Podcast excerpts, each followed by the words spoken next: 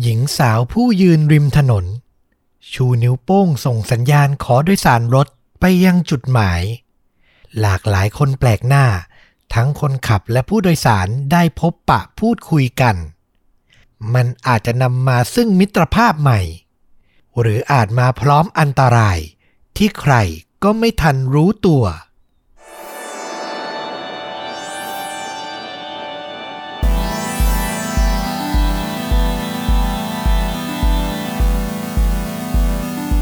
สวัสดีครับ สวัสดีครับค่าจริงยิ่งกว่าหนังพอดแคสต์จากช่องชนดูดะนะครับผมอยู่กับต้อมครับ แล้วก็ฟลุกครับ มาพร้อมอีกหนึ่งเรื่องราวเหตุการณ์ฆาตกรรม พร้อมการแนะนำภาพยนตร์ที่มีเนื้อหาใกล้เคียงกับเรื่องจริงนะครับ วันนี้ผมมาในทีม นักโบกรถ เรียกว่าอะไรนะ hitchhiker เหรออ่า ประมาณนั้นใช่เลยคำนั้นเลยอืมนะครับ คือที่ไทยอะอาจจะไม่ค่อยเห็นถูกปะ ก็มีบ้าง แต่ว่ามันจะไม่ใช่วัฒนธรรมที่นิยมเป็นปกติเหมือนในเมืองนอกอะนะเวลาเราเห็นในหนัง ใช่ โดยเฉพาะที่สหรัฐอเมริกาที่เป็นที่รู้กันดีว่าแบบประเทศเขากว้างใหญ่มากเนอะคนที่แบบว่าโบกรถเพื่อขออาศัยเดินทางข้ามรัฐ เดินทางท่องเที่ยวไปเรื่อยๆ อะไรอย่างเงี้ยก็จะมีให้เห็นทั้งในภาพยนตร์ในซีรีส์ก็เอามาจากชีวิตจริงอะเนาะก็จะเห็นกันบ่อยๆอืมวันนี้ก็เลยอยากจะมาถ่ายทอดเหตุการณ์ ซึ่งแน่นอนว่าการโบกรถ การรับคนที่แปลกหน้าขึ้นมา มันเสี่ยงต่อทั้งคนขับ หรือผู้โดยสารก็ตามอืมในมุมของคนขับรถเราก็ไม่รู้ว่ารอรับใครขึ้นมา ในขณะที่คนโบกรถเองก็ไม่รู้เหมือนกันว่า คนที่ขับรถนั่นน่ะเป็นคนดีหรือไม่ดีหรือยังไง เออ น่าสนใจ วันนี้ก็เลยจะยกตัวอย่างเหตุการณ์จริง เล่าให้ฟังกัน พาทุกท่านไปรู้จักกับ หญิงสาวที่มีชื่อว่าแมรี่วินเซนต์อายุ 15 ปีเท่านั้นเองอืมเธออาศัยอยู่กับพ่อแม่ที่ลาสเวกัส เมืองแห่งการพนันคาสิโนเนาะแล้วก็โชว์ต่างๆนะครับ เป็นครอบครัวใหญ่เลย มีพี่น้องมากถึง 6 คนนะ โอ้โห ก็น่าจะพอรู้ว่าเรื่องความอบอุ่นหรือการดูแลก็อาจจะไม่ทั่วถึงสักเท่าไหร่นะครับ พ่อของเธอเนี่ยทำงานเป็นช่างยนต์ ส่วนแม่เนี่ยทำงานในคาสิโนเป็นคนแจกไพ่แบล็กแจ็คอะอืมอ่าเล่นแบล็กแจ็คเนาะถ้าใครเล่นเป็นเนาะเนี่ยแหละก็เป็นอาชีพที่ลาสเวกัสจริง ๆ นะครับ เมื่ออายุถึง 15 เนี่ย แมรี่ด้วยความเป็นวัยรุ่นก็เริ่มมีการโดดเรียน แต่งหน้าเริ่มจัดเริ่มแบบว่าห่างจากพ่อแม่ไปเรื่อยๆ ซึ่งสิ่งเนี้ยทำให้พ่อแม่ซึ่งแบบมีความคิดออกจะอนุรักษ์นิยมหน่อยๆ ไม่ค่อยชอบเธอ การทะเลาะเบาะแว้งในครอบครัวก็เริ่มต้นขึ้นนะครับ สุดท้ายด้วยพฤติกรรมดื้อรั้นของเธอเนี่ยมันมีมาอย่างต่อเนื่องหลายครั้ง แมรี่อะในที่สุดก็เก็บกระเป๋า หนี ย้ายไปยังแคลิฟอร์เนีย พร้อมกับแฟนหนุ่มครับ ตอนอายุ 15 เท่านั้นเองโอ้โหมีแฟนหนุ่มที่พร้อมจะหนีกันแล้วนะอืมตัดสินใจแบบว่าแบบวัยรุ่นนะเนาะพวกเขาเนี่ยมีรถยนต์หนึ่งคัน ไว้อาศัยนอนหลับ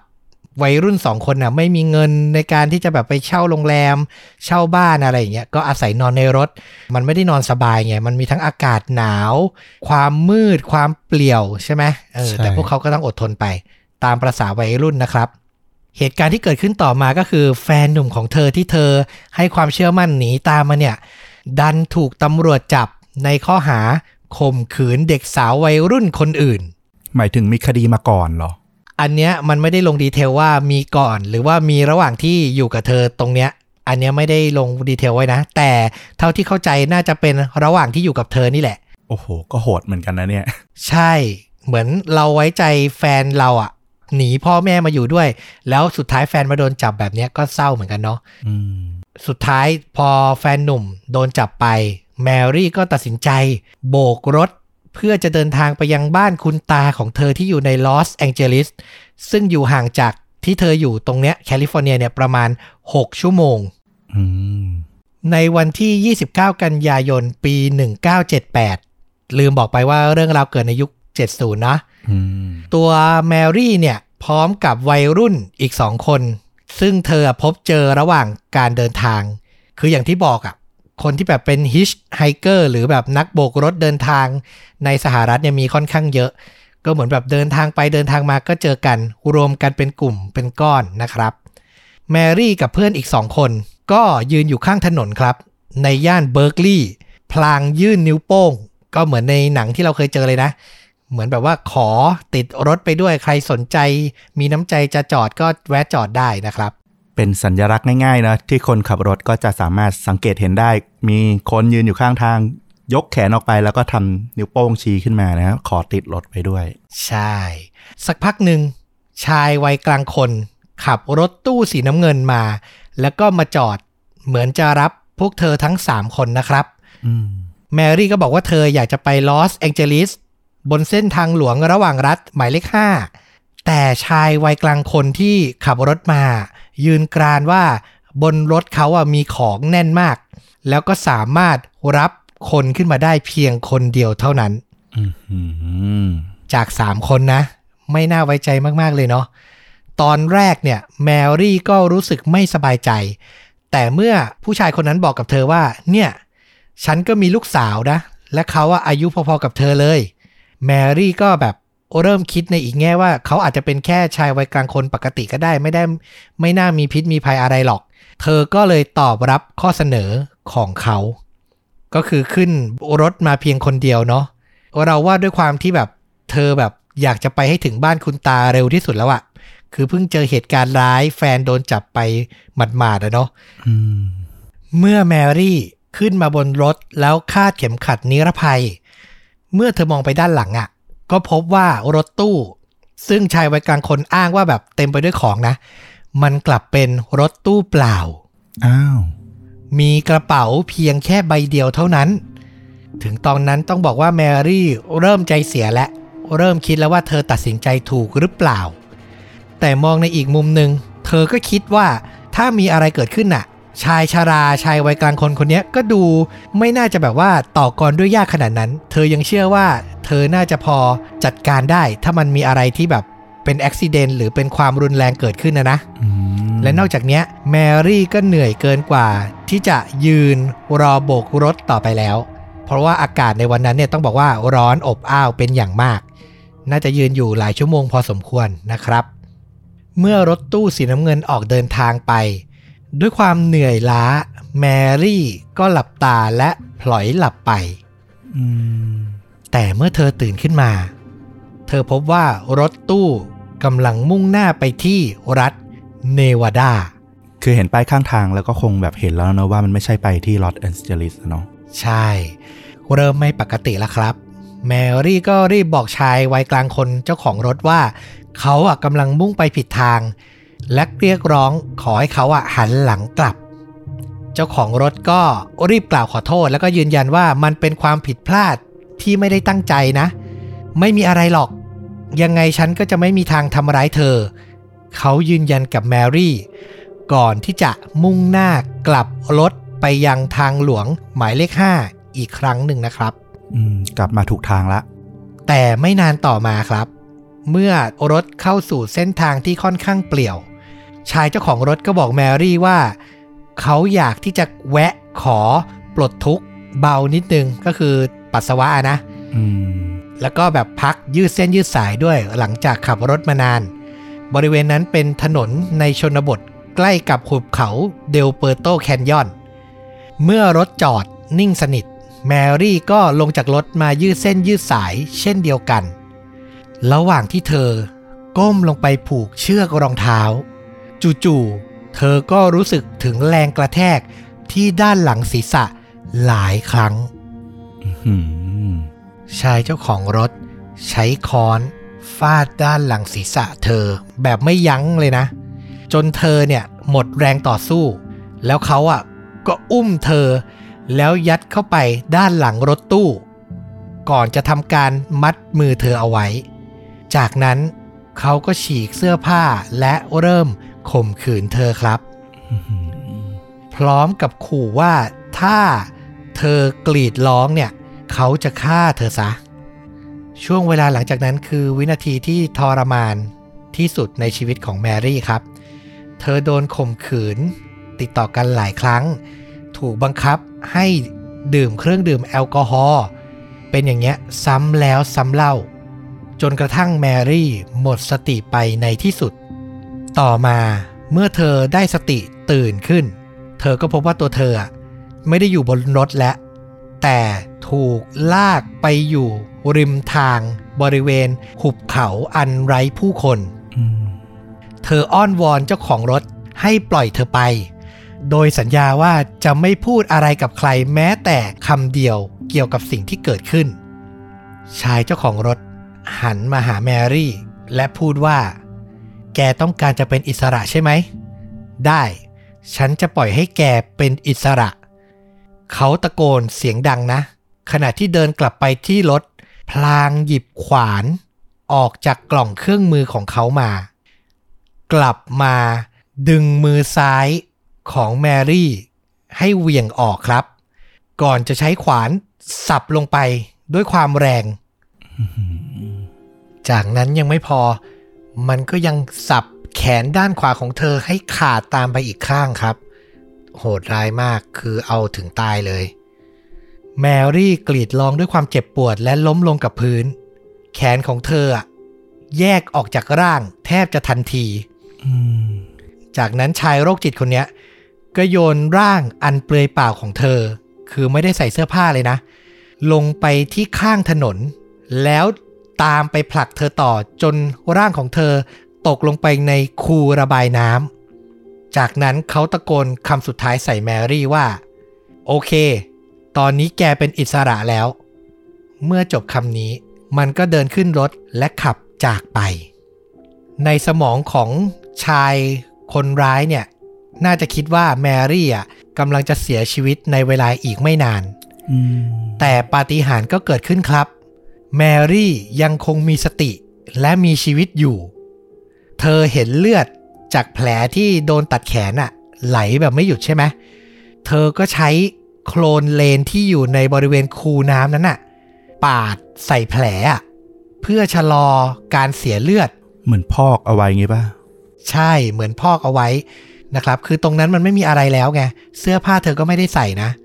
น่าสงสารมาก จากนั้นเธอตะเกียกตะกายลุกขึ้นมาจากคูน้ำเป็นเวลาหลายชั่วโมง ที่เธอค่อยๆเดินอยู่ริมถนนแบบตัวเปล่าเปลือย และแขนเต็มไปด้วยเลือดอืมในที่สุดหลังเดินมานาน เธอก็พบชายสองคนในรถเปิดประทุนสีแดง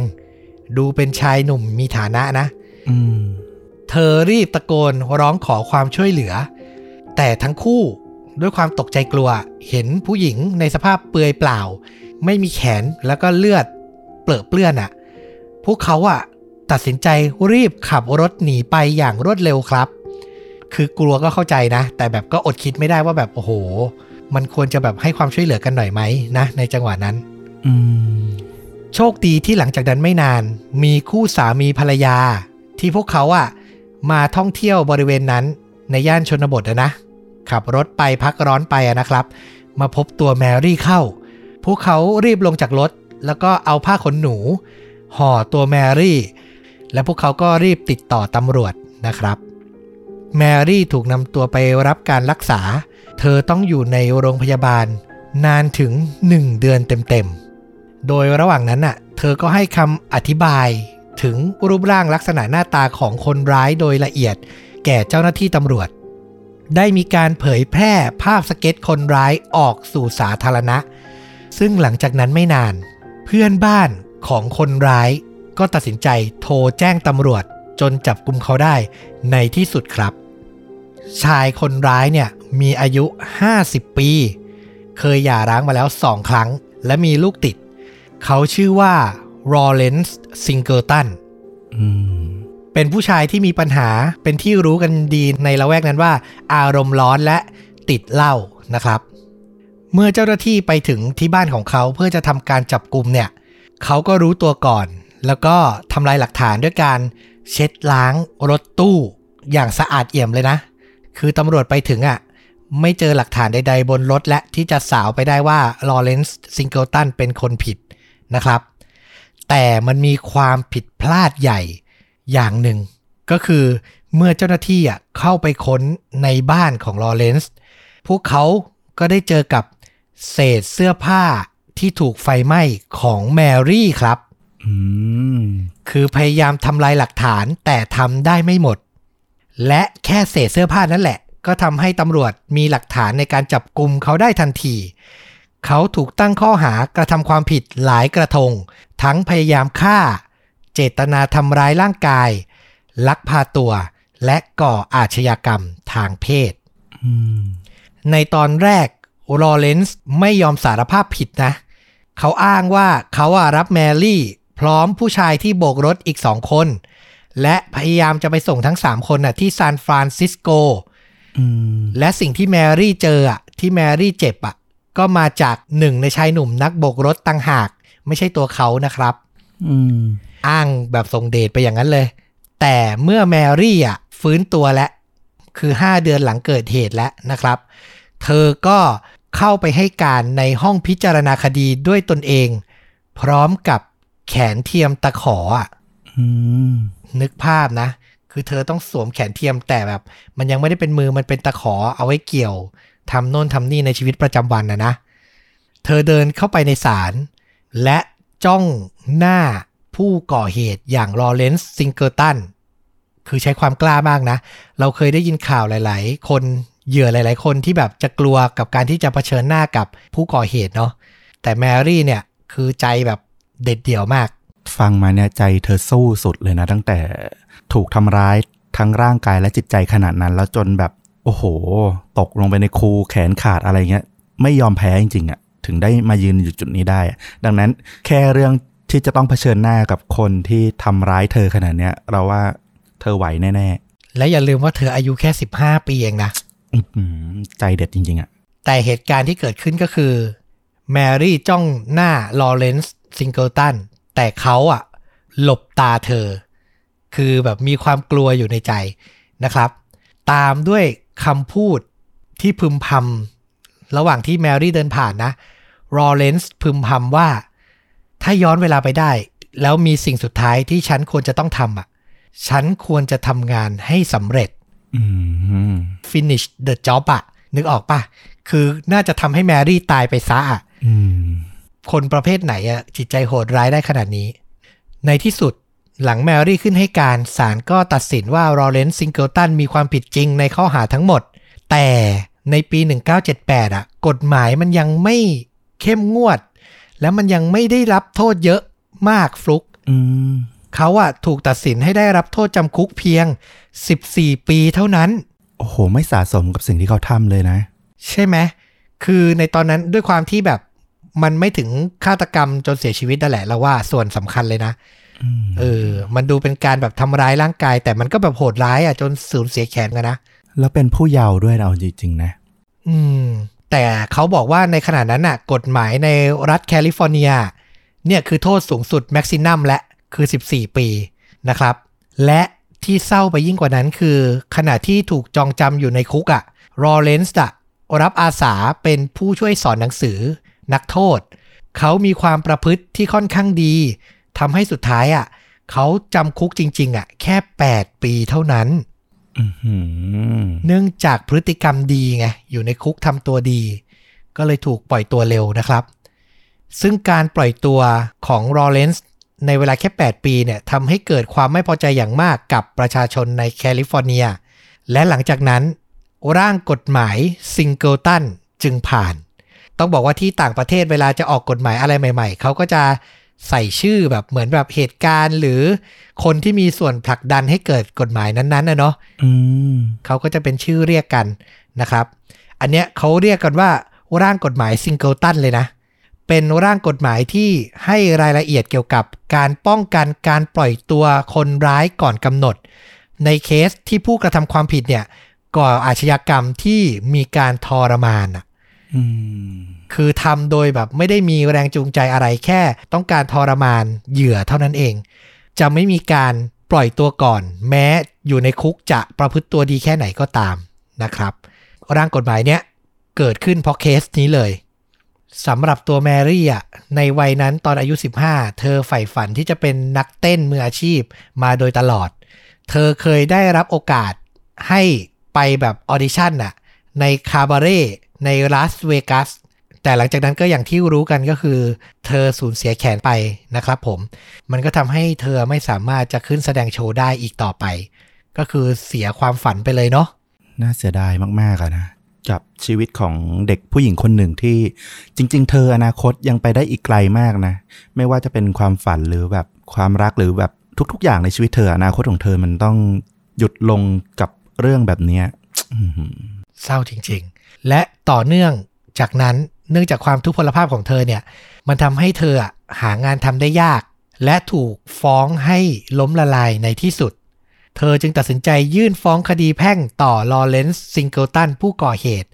และชนะอืมโดยลอเรนซ์ซิงเกิลตันถูกสั่งให้จ่ายค่าเสียหายทั้งหมด 2.56 ล้านเหรียญ แต่เนื่องจากตัวเขาอะ เป็นพลเมืองอาวุโสอายุ 50 ปีแล้วอะ ซึ่งทั้งตกงานสุขภาพไม่ดีติดเหล้าแน่นอนว่าแม้จะฟ้องร้องชนะไปอะแต่เธอก็ไม่เคยได้รับเงินจากลอเรนซ์ซิงเกิลตันเลย แม้แต่เพนนีเดียว และเหตุการณ์ทั้งหมดอะมันทำให้แมรี่ต้องตกอยู่ในภาวะซึมเศร้า ลึกรุนแรงตลอดมาครับ ยิ่งโดยเฉพาะหลังจาก 8 ปีผ่านไปและซิงเกิลตันถูกปล่อยตัวออกจากคุกอะเธอก็กลัวมากว่า คำพูดที่เขาพูดในศาลว่า ฉันควรจะทำงานให้สำเร็จเนี่ย มันอาจจะเกิดขึ้น นึกออกใช่ไหมอืมคือเรารู้ว่าคนที่เคยทำร้ายเราอะ สามารถจะกลับมาเจอเราอีกเมื่อไหร่ก็ได้ ไม่ได้อยู่ในคุกแล้วอะ มันยิ่งทำให้เธออะซึมเศร้าหนักขึ้นไปอีก แม้ต่อมาเธอจะมีลูกมีชีวิตครอบครัวนะ แต่เธอก็เลี้ยงลูกอย่างหวาดระแวงอะเออแล้วก็เต็มไปด้วยความหวาดกลัวที่ฝังอยู่ในใจตลอด คือรู้สึกได้เลยว่าเธอใช้ชีวิตหลังจากเกิดเหตุอะไม่ง่ายจริง ๆ ในทุกด้านเลยนะครับอืมก็เป็นอีกคดีเนาะที่เรารู้สึกว่ากระบวนการยุติธรรมอะไม่สามารถคืนความยุติธรรมที่แท้จริงให้กับเหยื่อได้อะเนาะคือมีการลงโทษแหละ แต่เรารู้สึกว่ามันมันไม่เพียงพอจริงๆนะจากปี 1978 ที่เกิดเรื่อง ข้ามเวลามาเลยครับ จนถึงวันที่ 19 กุมภาพันธ์ ปี 1997 วันนั้นชายหนุ่มคนหนึ่งที่มีชื่อว่าพอลฮิตสันได้เดินไปเคาะประตูหน้าบ้านของลอเรนซ์ซิงเกิลตันในรัฐฟลอริดา วันนั้นเนี่ยต้องบอกว่าตัวลอเรนซ์ซึ่งพ้นโทษมานานแล้วนะ ได้ว่าจ้างพอลฮิตสันเนี่ยกับลุงของเขาให้มาทาสีบ้านใหม่อืมเมื่อเคาะประตูแล้วไม่ได้รับการตอบกลับ พอลก็ลองบิดลูกบิด แล้วก็พบว่าประตูไม่ได้ล็อก เขาก็เลยตัดสินใจเดินเข้าไปข้างใน ก่อนจะได้ยินเสียงร้องครวญคราง เพื่อขอความช่วยเหลือจากสุภาพสตรีคนหนึ่ง เมื่อพอลเดินเข้าไปในห้องนั่งเล่น เขาก็พบว่าลอเรนซ์ซิงเกิลตันกำลังยืนอยู่เหนือ ร่างของหญิงเปลือยคนหนึ่ง ซึ่งนอนอยู่บนโซฟาอืมโดยร่างของหญิงคนนั้นน่ะ เปลอะเปื้อนเต็มไปด้วยเลือด ตัวลอเรนซ์ซิงเกิลตันกำลังบีบคอผู้หญิงคนนั้นอยู่ อืมพอเมื่อเห็นภาพนั้นน่ะ เขาก็ตกใจกลัว รีบวิ่งออกจากบ้าน มาบอกลุงที่รออยู่ที่รถ ถึงสิ่งที่เขาเจอ ทั้งคู่รีบโทรหาตำรวจ เมื่อเจ้าหน้าที่ตำรวจมาถึง ก็พบว่าร่างของลอเรนซ์อะเปียกโชกไปด้วยเลือด และสุภาพสตรีที่มีชื่อว่าร็อกแซนเฮสวัย 31 ปี ได้เสียชีวิตลงแล้ว โอ้โห เธอถูกแทงทั้งหมด 7 ครั้ง 6 ครั้งที่หน้าอก และ 1 ครั้งที่บริเวณใบหน้าครับร็อกแซนเฮสเป็นคุณแม่ลูก 3 ซึ่งทำอาชีพค้าบริการทางเพศลอเรนซ์ซิงเกิลตันว่าจ้างเธอด้วยเงิน 20 ดอลลาร์ เพื่อให้มาใช้เวลาอยู่ที่บ้านของเขาอะนะ แล้วเขาให้การกับตำรวจว่าร็อกแซนอะพยายามจะขโมยเงินของเขา ในกระเป๋าเงินทำให้เขาโมโห ใช้กำลังแล้วก็ แทงเธอในที่สุดอืมพูดง่ายๆคือ ความเกลี้ยวกราดความรุนแรงของผู้ชายคนเนี้ยไม่เคยหายไปเลยจริงต้องเรียกว่าเก่งกับคนที่อ่อนแอกว่ามากกว่า คือถ้าเป็นคนเกลี้ยวกราดรุนแรง โดยตลอดอะตอนอยู่ในคุกไม่น่าจะรอดออกมาได้อะๆเออจริง เพราะว่าอยู่ในคุกก็แบบเป็นนักโทษที่แบบว่าชั้นดีด้วย แต่แบบ พอเจอใครที่รู้สึกว่าตัวเองวางอำนาจ หรือใช้ความรุนแรงด้วยได้อะก็จะแบบปฏิบัติด้วยความรุนแรงจริง ๆฆาตกรต่อเนื่องหรือผู้กระทำผิดทางอาชญากรรมที่เป็นอย่างเงี้ยมีเยอะเหมือนกันเนาะอืม และนี่แหละที่เรื่องราวอะ่ะ มันมาถึงแมรี่วินเซนต์เมื่อเธอติดตามข่าวและรู้ว่าลอเรนซ์อะได้กระทำการฆาตกรรมผู้หญิงอีกหนึ่งคน เธอก็ตั้งมั่นกับตัวเองเลยนะว่า จะคืนความยุติธรรม ให้เหยื่อคนนั้นให้ได้อืมคือตัวเองอะรู้สึกว่าไม่ได้รับความยุติธรรมที่มากพอแล้ว แต่ร็อกแซนเฮสที่เสียชีวิตไปเนี่ย ยังไงเธอก็จะต้องไม่ตายเปล่า นี่คือสิ่งที่แมรี่วินเซนต์ตั้งมั่นเลยนะ หลังจากใช้เวลา 21 ปีในการพยายามลืมความสยดสยองของเหตุการณ์ที่เธอต้องเผชิญ แมรี่ก็รวบรวมความกล้าหาญเพื่อกลับไป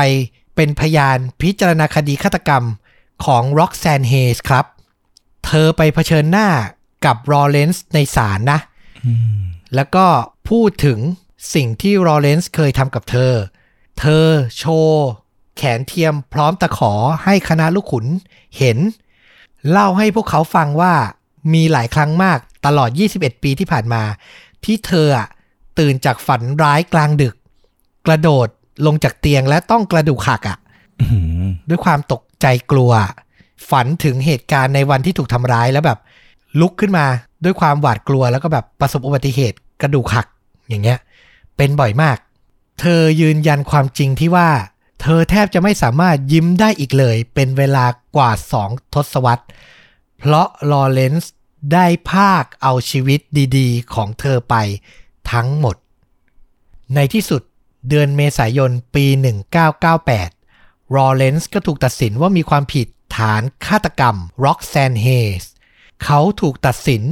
ให้รับโทษประหารชีวิต แต่หลังจากเข้าไปอยู่ในเรือนจำเพียง 3 ปี เขาก็เสียชีวิตลงด้วยโรคมะเร็งตอนอายุได้ 74 ปีครับอืมสำหรับแมรี่วินเซนต์นะ หลังจากผ่านเหตุการณ์ร้าย ๆ มา เธอก็เข้าเรียนที่มหาวิทยาลัยเนวาดา เธอใช้ความรักในอาชีพการเต้นของเธออะเปลี่ยนมันเป็นความหลงไหลในการทำศิลปะ เธอกลายเป็นศิลปินที่มีความสามารถและเป็นที่เคารพ คือใช้มือแขนเทียมเป็นตะขออะ หยิบดินสอมาวาดรูปและสวยมาก อืม เป็นศิลปินเลย คือเธอมีความสามารถด้านอาร์ตจริง ๆ นะครับ อย่างที่บอกว่าเธอแต่งงาน มีลูกสองคน และพยายามใช้ชีวิตอย่างสงบสุข หลุดพ้นจากสายตาของสาธารณชนนะครับผม นี่ก็คือ